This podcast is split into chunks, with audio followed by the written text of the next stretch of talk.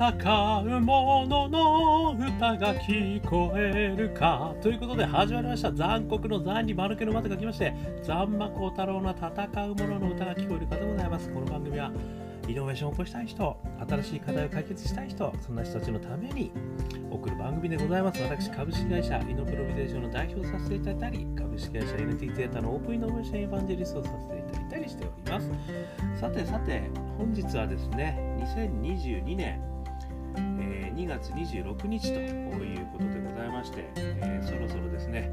えー、少しずつ暖かくなってきたぞというよう日々でございます、え今日のテーマはですねアグリゲートの左近勝則さんに異業種展開イノベーションを教えていただきました。という内容でですね、えお話をさせていただきたいというふうに思っております。このアグリゲートさんでございますけれども新進系のベンチャー企業でございますけれども都内で新鮮美味しい適正価格でですね野菜や果物が手に入ると評判の瞬八青果店っていうのをこうやられているんですね、えー、こちらをですねなぜこんな都内にですね、えー、非常にこう新鮮で美味しくて適正な価格ですね、えー、そういったものの野菜店を出すことができるのかということですね。ここにものすごいイノベーションが隠されていると、いうことで、えございます、えー、その内容をですね今日はちょっと紹介させていただくとともにですねこのイノベーションの手法ですとかあの、まあ、イノベータースピリッツですね、えー、こういったところをですね、まあ、皆さんにも参考になるのではないかと、ね、皆さんが新しい価値を提供する際にですねどういうふうにこうビジネスを作っていったらいいのかそんな参考にも非常になるんじゃないかということで、え、ご紹介したいというふうに思っています、え、参考とさせていただいたのはですね経済界というこれ雑誌でございまして2022年エイプリルですね号でございます。で25ページでですね農家に消費者の声を届けて1800億円の市場を生み出すということでこのアグリゲートしてですねアグリゲートさんのホームページこちらの方もですねえ参考にさせていただきましたということで、えー、リンクも貼ってますのでぜひぜひ見ていただければというふうに思っております。でこの左近義則さんというね、えー、アグリゲートをこう率いてる方でございますけれども、えー、1982年の福岡出身ということでですね、えー、在学中青山学園に在学中にですねバイクの旅で見た田畑これを風景にですね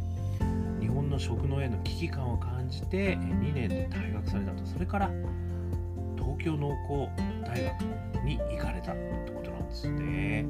でそこからですねあのインテリジェンスという会社に入ってそこからさらに2年後ですね2009年にアグリゲートを設立。さまざまな食の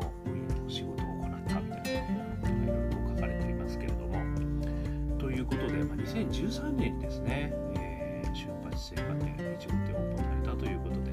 えー、非常に話題になっているということでございますでこちらのですねあの左近さんのですね、えー、いつもの3つのイノベーターフレームでですね、あの見てみたいというふうに思います。え、1つ目ですね、あのパッション、ね、3つのイノベーターフレームをおさらいしますと、1つ目が内発的な動機から出てくるパッションですね。それから2つ目がそれにこう連れ立っていただけるバディですね、仲間ですね。そして3つ目がどんなことを目指していくのかと。どんな社会を目指すもしくはどんな目的を目指すのか、まあ、これに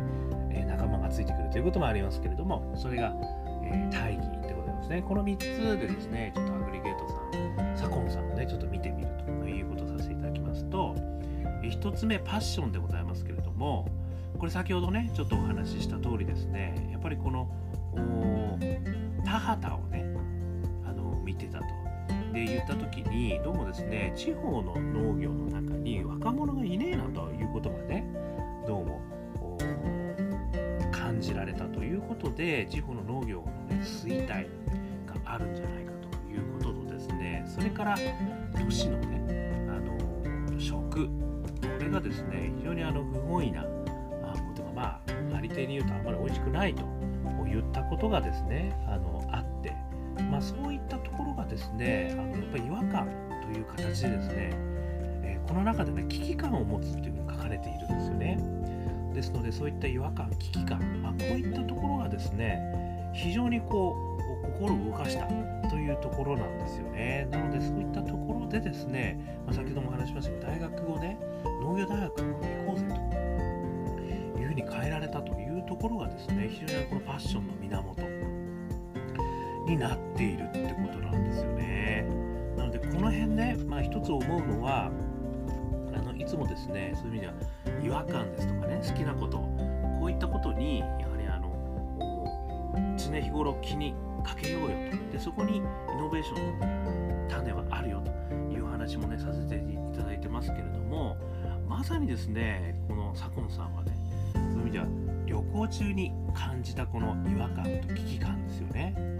こういったところからこういった農業分野の,、ね、あの改革をしなければいけないというふうに思われたと。いうことなんですね。まさにこれ違和感それから危機感ですね。これから始まったあビジネスのイノベーションなのかなというふうに思います。それから2つ目がですね仲間でございますけれども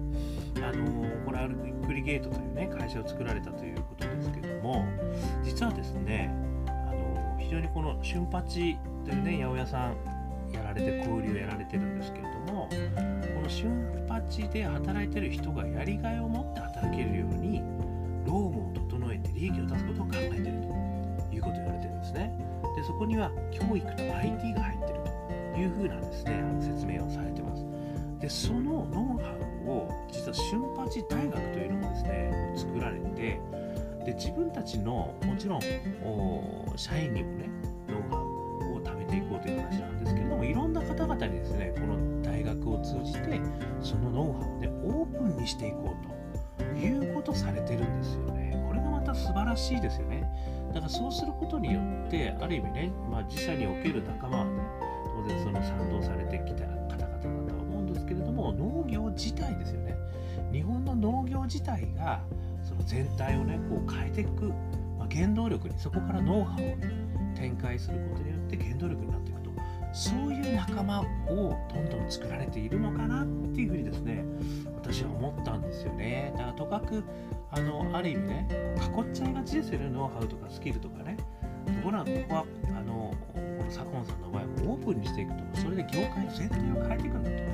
まあおそらくそうしないとやっぱ農業自体もね変わっていかないんじゃないかというふうに思われてるのかなっていうところはね非常にあの感じられたところでございました。そして3つ目ですね。大義でございますけれどもこの大義名分のところはですね食の仕事人が稼げるようになるというふうに私は表現させていただいたんですけれどもこの中で書かれているのは食べるという誰もが行為誰もがする行為の中心で働いている人たち例えば農業漁業流通販売料理人たちが疲弊し稼げていないのに世の中が回り続けている現状を変えると言ってるんですよねだからこの。食に携わる形が方々がですね農業をはじめとしてですねその間にいる方漁業も料理人も販売される方もみんな疲弊してるとだからそれを変えなければの食食べるというねこの誰もがする行為が良くならないよということをですねこれ最初にねお話した危機感。ここからもう全てその食に携わる方々が疲弊から脱出することができるということを目指されているという大義のもとにですねやられてるんですね。ですからやっぱりこれ仲間もねさっき言ったあの新八大学という形でノウハウを展開していくと。いうことされてるんだなっていうことがこれよく分かりますよね。なので非常にこう、ね、パッション一つの危機感から始まったパッションをもとにですね仲間を引き入れてそしてさらにその仲間は社員だけじゃなくてもう業界さらに業界を超えてますよね。その全てにわたる人たち食ということに携わる全ての人たちを仲間に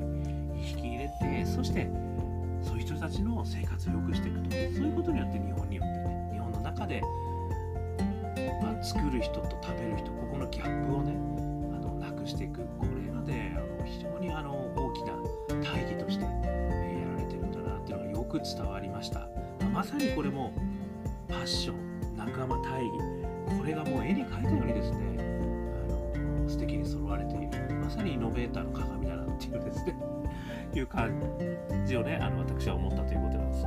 でこのなぜですね一番重要なポイントですよねこの新八製菓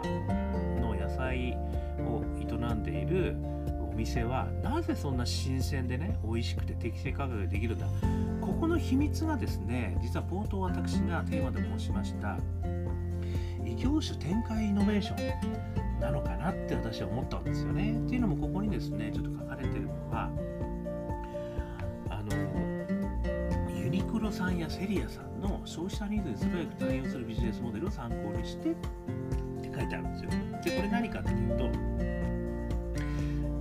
SPA って言われるですねあの一時期非常にこう有名になったお話ですよね。あのスペシャリティストアリテイラープライベートラベルアパレルで SPA なんですけれども製造小売業ということで、まあ、あの自前工場を持ってなくてもですねあの生産以外は商品の全てに携わるやり方ということで、まあ、プライベートブランドですねみたいなことを自分でこう作っていくと、ね、ユーザーのニーズをくすり上げてですねでそのニーズに合った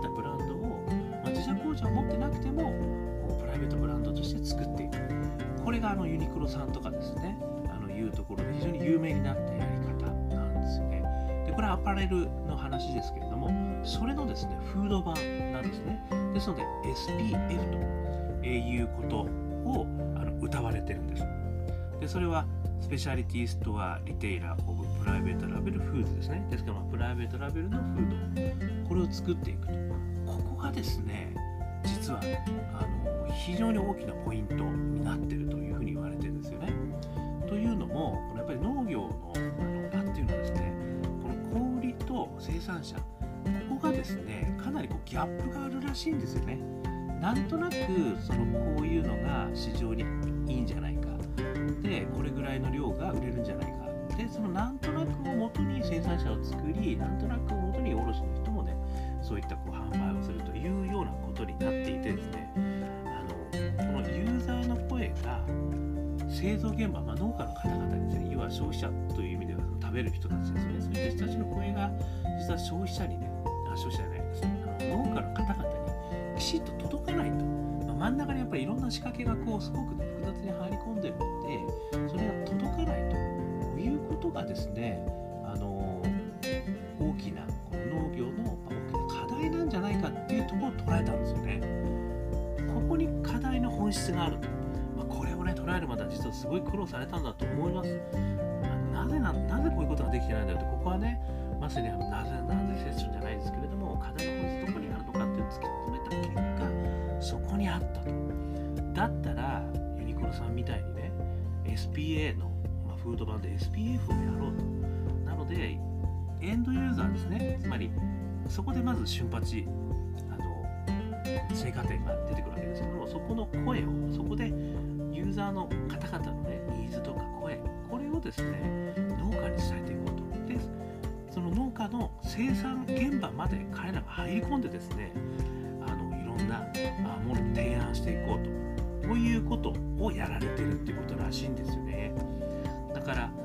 ユーザー側がやっぱこれだけの料金でこれぐらいのねものが欲しいというニーズがあるとしたら通常であればねいやそんなのそんな安くできないよとあの農家の方に言われてもいやなんとか農家の方々の効率化どうすればそれがその価格でできるのかって効率化のところまでですね彼らは踏み込むらしいんですよね。でその上で農家の方も利益がある。そして、えー、成果点も利益がある。そして当然消費者にもお安く提供できる。ということをですねかなり作り上げてきてると地道に作り上げてきてると。ですからまあ商品開発をするね製造業と同じように農家の方々をあの効率的にしかも質の高いものを、えー、提供できる、まあ、質の高いものもしくはユーザーニーズに合ってるものですよね。あの形が少し悪くても味が良ければいいとかっていうのもあるわけじゃないですか。だからそういったものがね割とこうあのおざなりにされてるみたいなところもですねこう拾い上げてそしてこの潜在的な市場をねあの広ことをですねやられているということなんですね。なのでこれってですねあの異業種の仕掛けをねあの持ってくるというやり方っていうのがイノベーションのやり方としてね割とこうあるやり方なんですよね。横転ですね。ですのでこれをやるためにはあのまだ課題のね深掘りが一番最初に必要なんですよね。先ほど言った通り。でその課題を聞いたことあるぞと。もしくはその課題を持って他業種をいろいろこう見てみるってことですよね、まあ、ベスプラを探すとも言うんですけどもベストプラクティスを探しに回るっていう話もあるんですけどそういうことで他業種を行くともしくは海外に行ってみるもしくは新興市場に行ってみるとかねいろいろあるんですけどそういう課題を誰か解決してる人いねえかと。ちょっと課題を抽象化すれば業種業態関係なくなってくるんですよね、まあ、そういった中でやるとですねあのこれって適用できんじゃないかと。この業態に適用できんじゃないかってことで適用していくということがですねあのされたのかなっていうふうにちょっと思われるところですね。ですのでこのやり方はですね皆さんすごく参考になりますね。あのある意味自分たちがやりたい、ね、危機感もしくは違和感があったビジネスがあったとするでその時にそこの原因何なんだろうと。本当にその課題の本質何なんだろうと。ことを掘り下げた時にそこからですねいや同じような課題を持っているところって何かあるんじゃないかと。でそれを誰か解決してる人がどっか他の業態にもいるんじゃないかと。ここを抽象化してみると。でそれによって他の業態をね別プロで探してくる。あとは海外を探してくる新興市場を探してくるいろんなことをやることによってですねそこの解決できるモデルっていうのがもしかしたらあるかもしれない。もしくはねあのポジティブデ同じ業界の中ですっげえうまくやってる人もいるかもしれないですよ。そういった人たちをやっぱり探し出すっていうことがすごい大事なんですよね。でそういったことを、まあ、そのまま持ってくるのもこれはまたねよくねタイムマシンビジネスみたいな話もありましたけどそのまま持ってきてもダメなんですよこれが。やっぱりその業界その課題感に合う形で展開するためにどうするんだと。これもね相当多分アグリゲートさん苦労されてやったんじゃないかなと。やっぱりそこにこうベストフィットさせていく必要があるんですよね。なので新しいやり方にそれがどんどん変わっていくということができるとですね非常にこれあのイノベーションをねまた別の分野で生むことができるというあの非常に素晴らしい事例なのかなというふうにあの思いました。ということでねこの日々の違和感からですね新たなビジネスモデルこのバイアスを壊してますよね。多分農業における慣習もね相当これは壊してるんだと思います。なのでそういったあの苦労もされながらですねバイアスを壊されて、えーこのね違ったスキームを真の課題にぶち当てていくということで、えー新しいイノベーション、イノベーター関わるべきという新たにですねとても勉強になったということでございました。もしよかったらこの経済界、ね、2022年エイプリル P25 農家に消費者の声を届けて1800億円の市場を生み出すもしくはアグリゲートさんのホームページ、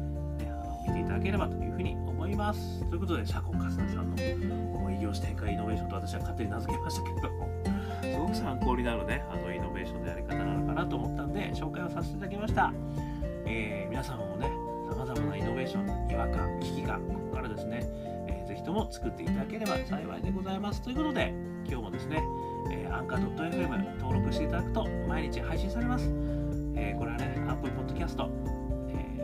Spotify でいろんなところでも登録していただければ毎日配信してますよ。それから Instagram、Facebook、Twitter ねこちらの方も毎日投稿してますのでもしよかったらコメント、ねいいねシェアいただけると嬉しいです。そして最後に